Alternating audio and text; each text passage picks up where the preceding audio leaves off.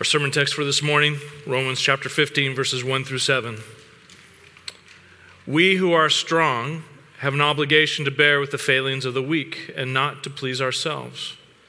Let each of us please his neighbor for his good, to build him up. For Christ did not please himself, but as it is written, the reproaches of those who reproached you fell on me. For whatever was written in former days was written for our instruction, that through endurance and through the encouragement of the Scriptures we might have hope. May the God of endurance and encouragement grant you to live in such harmony with one another, in accord with Christ Jesus, that together you may with one voice glorify the God and Father of our Lord Jesus Christ. Therefore, welcome one another as Christ has welcomed you, for the glory of God. The grass withers and the flowers fade. Let's pray. Father, we thank you for this time. We thank you for your word, how it speaks to us, how it reads into the depths of our hearts and our thoughts. We ask that you guide us this morning, Lord. Teach us, feed us, equip us. Help us, Lord, to know you and to walk faithfully before you. It's in Jesus' name we pray. Amen. You may be seated.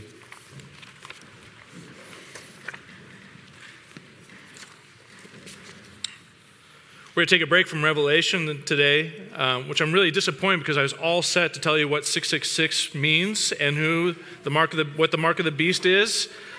But, you know, I'm not the boss here. So we're going to go to Romans instead. And this is, this is a passage that has been sticking in my mind for a while. I, I'm just intrigued by the wording of Paul here.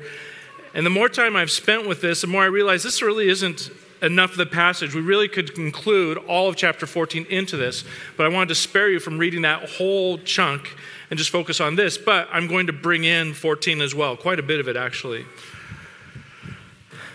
This is a, this is a message about the church. I hope you love the church. I hope you value the church. And I trust that just by the bare fact that you're here, that, that says something positive in that direction. All of us come to church with ideas about what it should look like how it should function, what our role should be in it, uh, and so forth. Which is why it's so important for us to keep coming back to Scripture to see and understand how God meant it to be. Romans 12, 1 and 2 should be sort of a, a touchstone for us to keep going back to. Do not be conformed to this world anymore, any longer, but be transformed by the renewing of your mind. I take Paul to mean there not just simply understand what God calls sin and agree with that, in contrast to what culture says, but to recognize that all of our thoughts, all of our conceptions are mired in the earth that we have been brought up in. Even the way that we think about church. Our tendency to think about church is often shaped by what we see around us, by corporations, by clubs, Sometimes families, and, while family is certainly a good thing in the eyes of the Lord, and even family is one of the pictures that Scripture gives us of the church, even our, our family, our understanding family has flaws in it, right? When we start from ourselves. We, we need to set our, sight, our sights higher. We need to listen better to what God is saying and help Him to direct us. Otherwise, we risk going in ways that are at best unhelpful and worse destructive, as, as we'll see in our passage this morning. So let's let's consider the context here. You can turn back to Romans 14. We're not going to read it, but I'm going to to sort of summarize uh, what's going on here. Paul was writing to a church that was having some struggles. Uh, we, we find a couple of those named in this letter. One is, is what we could call ethnic struggles in chapters 2 and 3. And that, that, was, that was because of the, the fact that in the early years, the church was primarily made up of Jewish converts. And if you're familiar with the gospel story, that's not surprising. Jesus came from the Jews. His disciples were Jews. They started in Jerusalem and Judea and went out from there. So it would be natural to understand that that's where it started from. If you were to walk into the first churches, it would be primarily Jewish. But as the word went out, as the gospel went out, something began to happen. These Gentiles came in. Gentiles and Samaritans and all sorts of people were coming and respond in response to the gospel that's gone out, and the composition of the church was changing. And that was troubling. It's troubling. What, what do we do with these people? We're glad we're, they're here, but, but there was something different, particularly for the Jews. And if you're familiar with the New Testament at all, one of the key questions was not whether or not it's okay for people outside the Jewish people to come into the Christian faith, But they, they, but they were only welcome if they first became like the Jews, if they adopted Jewish practices and customs. But, but Acts blew that all up. Actually, that's not necessary anymore. We're not going to require that anymore. In fact, it took a giant council in Jerusalem to decide that. We will not require this of Gentiles. They can come in. But that was profoundly troubling because a Jew would look at this and say, Our whole heritage feeds into our faith. The fact that we are part of the chosen people of God, we have the covenant. We have the priesthood. We have the temple, the tabernacle. We have all these things. The Messiah is a Jewish Messiah. How do we give this up? To let them in seems to cheapen what we've been given. And, and our people suffered for these things. Our people died to hold on to these things, and now they don't matter. And so there's a struggle there. What do we do? What do we do with these people? How do we, how do we accept them? And what if they become more numerous than us? Where will they take this church? If you've been with a church for any length of time, certainly any church plant goes through this. That, that's something that will happen in, in years two, three, and four. The church that you started with is not the church that you find yourself a few years later. And that can be profoundly unsettling. Who are all these new people? What happened to the church we started? What happened to the church I love? I think some of that tension's at play here. But the other, the other struggle was a theological struggle in chapters 14 and leading into our passage today. And Paul highlights two of these. One was a debate over food. Are there certain foods we should avoid, or are we free to eat whatever we want? The other was a debate over the observance of certain days. Are there certain days that we should consider special or holy, or are we free to do whatever we want? On the face of it, that doesn't sound like much. Both of those things are not really important things for us, but we have to keep in mind that many of these people were coming out of backgrounds, pagan backgrounds, that had their own customs and traditions, and these were the things that mattered. What days do we observe? We always used to celebrate these days. These were important to us, not just as pagans, fill in the blank pagan religion, but it's important to our identity, to our heritage, to our tradition. This is what our parents handed down to us. Those are important, right? What do we need to let go of? What can we hold on to? And, and conversely, from, from the, the Jewish side, what do we need to require of them in order to accept them in? By the time Paul wrote this letter, things had turned a bit nasty. You get a couple hints of that here. First, first in 14.1, as for the one who is weak in faith, welcome him, but not to quarrel over opinions. Just sounds like a lovely introduction to a church, right? Welcome. What's your stance on food? Welcome. Which days do you celebrate? How's Christmas for you? Merry Christmas. Aha. Gotcha. Happy New Year. What do you mean by that? All of a sudden there's this there's this testing just as people are coming in the door. And it was it was it was testing the sense of can we trust these people? Are they one of us? Do we accept them or not? It's even worse than that? We see verse 3 a little bit further down. Paul says this let not the one who eats despise the one who abstains there's no mere difference of opinion. This was a looking down on those who were different than what we, the church, held. We don't do that here. We don't eat that here. You either need to become like us or you're not part of us. It's, it's worth taking a, a moment to step back and ask ourselves what, what is going on here, really? It, the easy answer is to say they were just being mean and petty, and lots of people do that. Lots of people ding the church then as now for, for just being a bunch of mean, uptight people. But I think there's a better way to understand that. It's a way that takes a little bit more work. It takes treating people as people and taking people with, with a grain of salt and giving them the benefit of the doubt and all that. Which I think leads us to the more likely answer that this was a church who was zealous to be a faithful church. We are here, I hope, a church that is zealous to be a faithful church. Amen? We want to know the one true God. We want to understand His Word. We want to live according to that, right? That's what we profess every Sunday. That's what we profess with our lives. That's what we profess through our families and in our work and everything.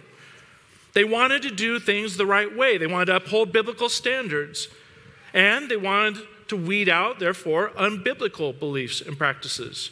We do have to make a break from the world. We are a holy people, after all. And we ought to take that seriously. To one extent or another, this is how every church functions. We may not we may or may not argue about which days or foods are right for Christians to eat or enjoy or to observe, but we have plenty of other standards that we measure faithfulness by, don't we? How we worship. What kind of music ought we to play? Do we have instruments or not? What kind of liturgy? What's the shape of our liturgy? Formal, informal, what, kind, what, are, what should our families look like? What, what should the nature of husband and wife relationships be if we're truly Christians? What should the relationships between, between parents and children look like if we are really the called ones of God? What does discipline look like in our homes? What kind of schooling options are available for us as Christians or not? How about how we relate to culture, how we dress, what we watch or listen to, our politics. What kinds of things are Christians able to do or not able to do? What if someone answers wrongly here? Are they accepted or not? How do we treat them? Who are our favorite teachers and ministries? All of these, if we go back to verse 1, all of these can easily become tests for people who come into the church, can't, can't they? Oh, that's an interesting book. What are we reading? Who's that? Oh, Rob Bell. Hmm, interesting. Interesting. Not to say that these are bad things. We, we should be seeking to apply God's word to our life in all the different ways that, that we, we, we encounter it. We should be faithful and careful and deliberate and serious about these things. Yet it's often the case that our pursuit of faithfulness can become an engine of division and destruction in the church. I've been in church ministry a long time. I've worked with a lot of different churches.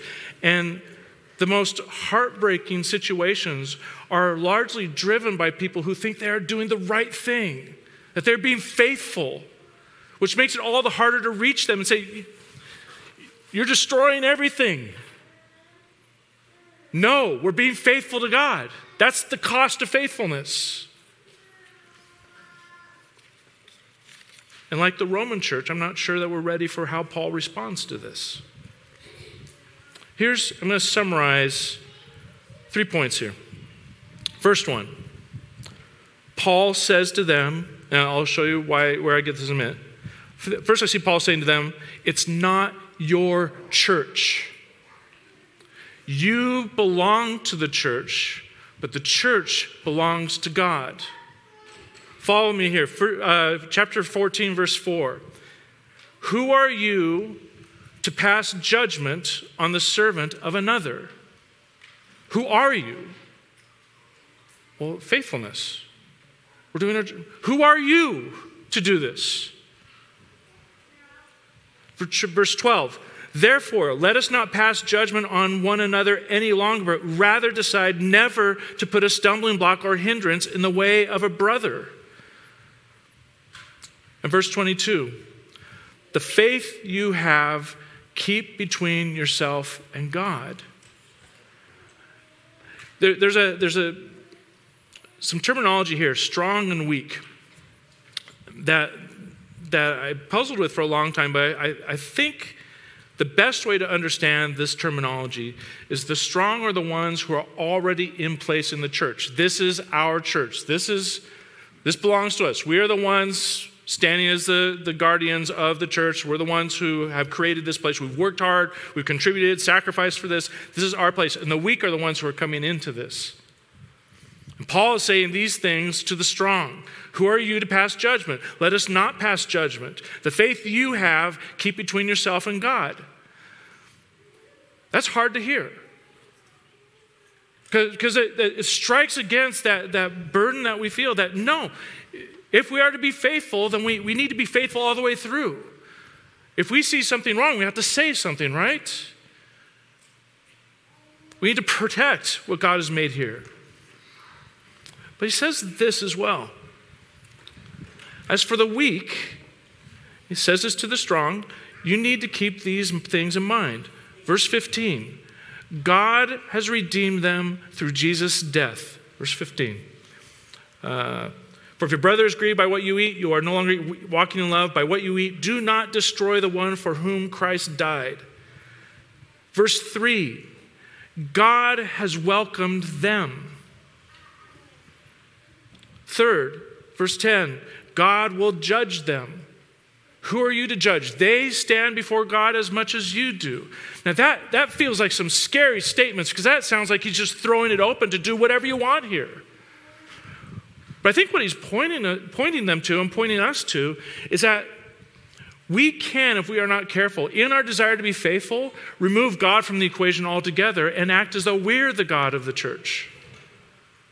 And what Paul is saying is, you need to let God rule his church. It doesn't mean we say nothing, but we don't tend to err on that side of things. We tend to err on the side of saying too much. And he's saying, if God has welcomed them, then they are welcomed here.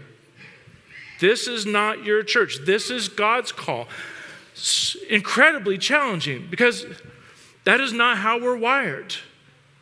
He's going to say something a little bit later on in, in chapter 15 that we, are, we, are, we who are strong have an obligation to bear with the failings of the weak and not to please ourselves. That sounds strange because a faithful person would know we're not here to please ourselves. And yet, and yet, if we strive to be faithful, how often do we tend to aim for a church that we would enjoy, that we feel safe in, that we feel good about? Which necessarily excludes anyone who doesn't agree with that picture. It's not our church, it's God's church. He is the one who brings us together,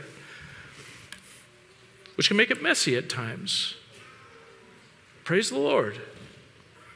It's not your church, first one. Second thing that it says, this picks up in our passage for today you are not to be the guardians of the church but it's big brothers and big sisters. We who are strong have an obligation to bear with the failings of the weak. It's your obligation, it's your duty as a Christian.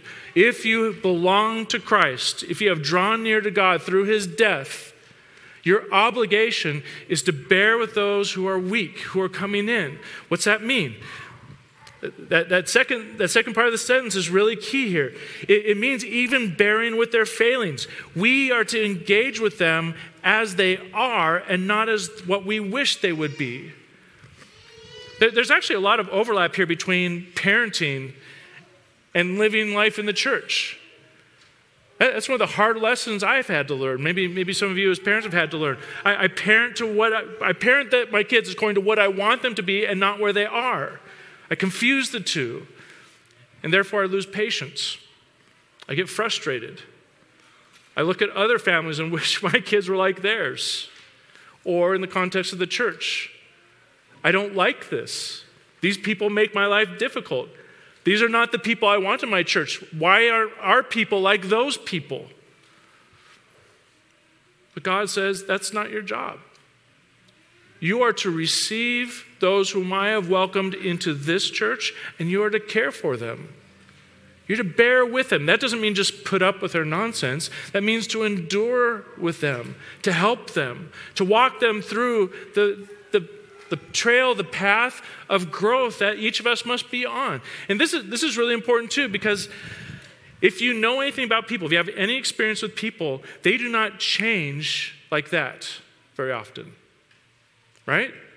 How many of you had convictions just change like that? Someone says, Well, you're wrong. Oh, okay. Great.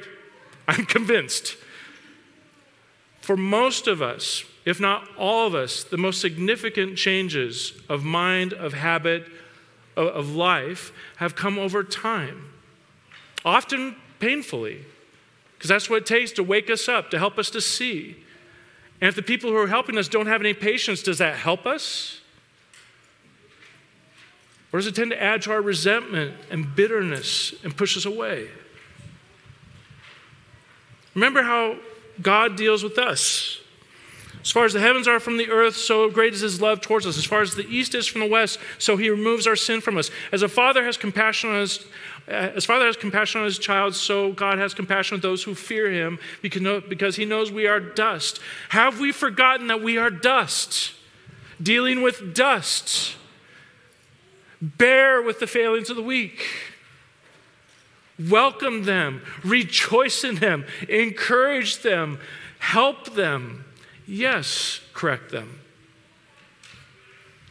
But our aim is for their good and not my picture or your picture of what we think the church should be. That's how Jesus lived and died. Which is important because sometimes that's hard, and sometimes our help is not always appreciated. And, and although we may hate to admit it, our patience is not as great as we want it to be. We give up way too easily at times because people are hard. But Jesus endured the cross gladly for our sake. He dealt with our failings in the flesh. God continues to be patient with us, to guide us, to provide for us, to pour out his blessings on us patiently, even though we fight again and again against it. We are not the guardians of the church, but the big brothers and the big sisters of those who he is bringing in. And then lastly, let me give you two, uh, two college level words here harmonious versus homogenous. May the God of endurance and encouragement grant you to live in such harmony with one another in accord with Christ Jesus, that together you may with one voice glorify the God and Father of our Lord Jesus Christ. Harmony is a great word. I love that word. It's such an important word. Brings to mind the singing of a choir, all the different parts playing their roles, not just playing their notes and, and, and, and playing their parts, but also the dynamics of working with one another. One of the things that the church has lost in moving away from harmonizing is that, and, and bringing things up on stage, is that it's given weaker singers the excuse not to sing at all. Because they think, I'm not good at singing. The beauty of a choir is that you get enveloped and be able and are able to participate in that, and no one notices because singing is a dynamic act. It's not a who are the best singers here. We sing not to our strengths only, but also to each other's weaknesses. We carry each other, right? We, we build each other up, and the sum of that work is glorious, isn't it? Any of you who have sung in a choir, played in a band? It's wonderful when you can do that. We see that in sports as well. We see all these different parts, a well executed or well designed play carried out. Not everybody is a star, but if we're all working together, we cover for our weaknesses and we carry it out and we all together grow. We all together benefit. We see that in food. You, you can take some of the most despised food on the menu, Brussels sprouts, but with the right combinations, with the right amount of skill, you can compose a dish that is wonderful and glorious, that covers up for the weakness of the Brussels sprout. And I am, I am a big Brussels sprout fan, so it pains me to say these things, but, but you get my point. We're meant to work together.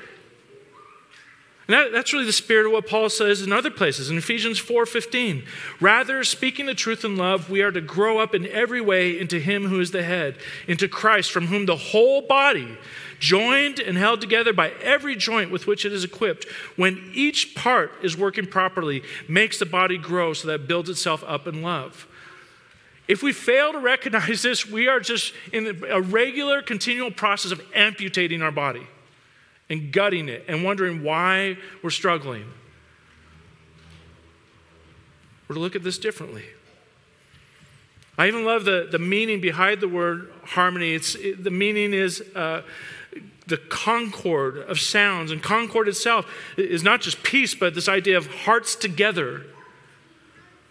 One heart, one voice, one mind, one purpose, one mind, even when we disagree, when we disagree, one voice, strong and weak, singing together, one purpose that we might live lives marked by gratitude and joy in the one who called all of us out of darkness into his glorious light.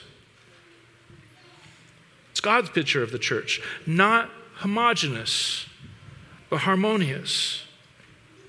Not all the same, but one mind, one voice together. In order to do this,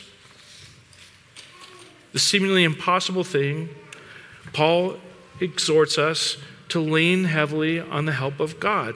Not just our Father God, but the God of all endurance and encouragement. God who has endured us, who endures with us, who's patient. His steadfast love towards us never fails. Even those moments when you don't feel close to Him, even those seasons where prayer is hard and reading the Bible is hard and your witness is cold, and you don't feel close to God, even then His love does not diminish towards us. Right? Unfailing, faithful, steadfast, patient. We look to that God and draw from that in order to deal with each other the same way. And He doesn't just deal with us, He encourages us. Take the next step. What do you learn from this? How can I help? I'm proud of you. I love you. I will never leave you or forsake you. How do we draw on that resource ourselves and give that to those around us? That is the church that God intends. That is the church that God is building and calls us to be a part of. Let's pray.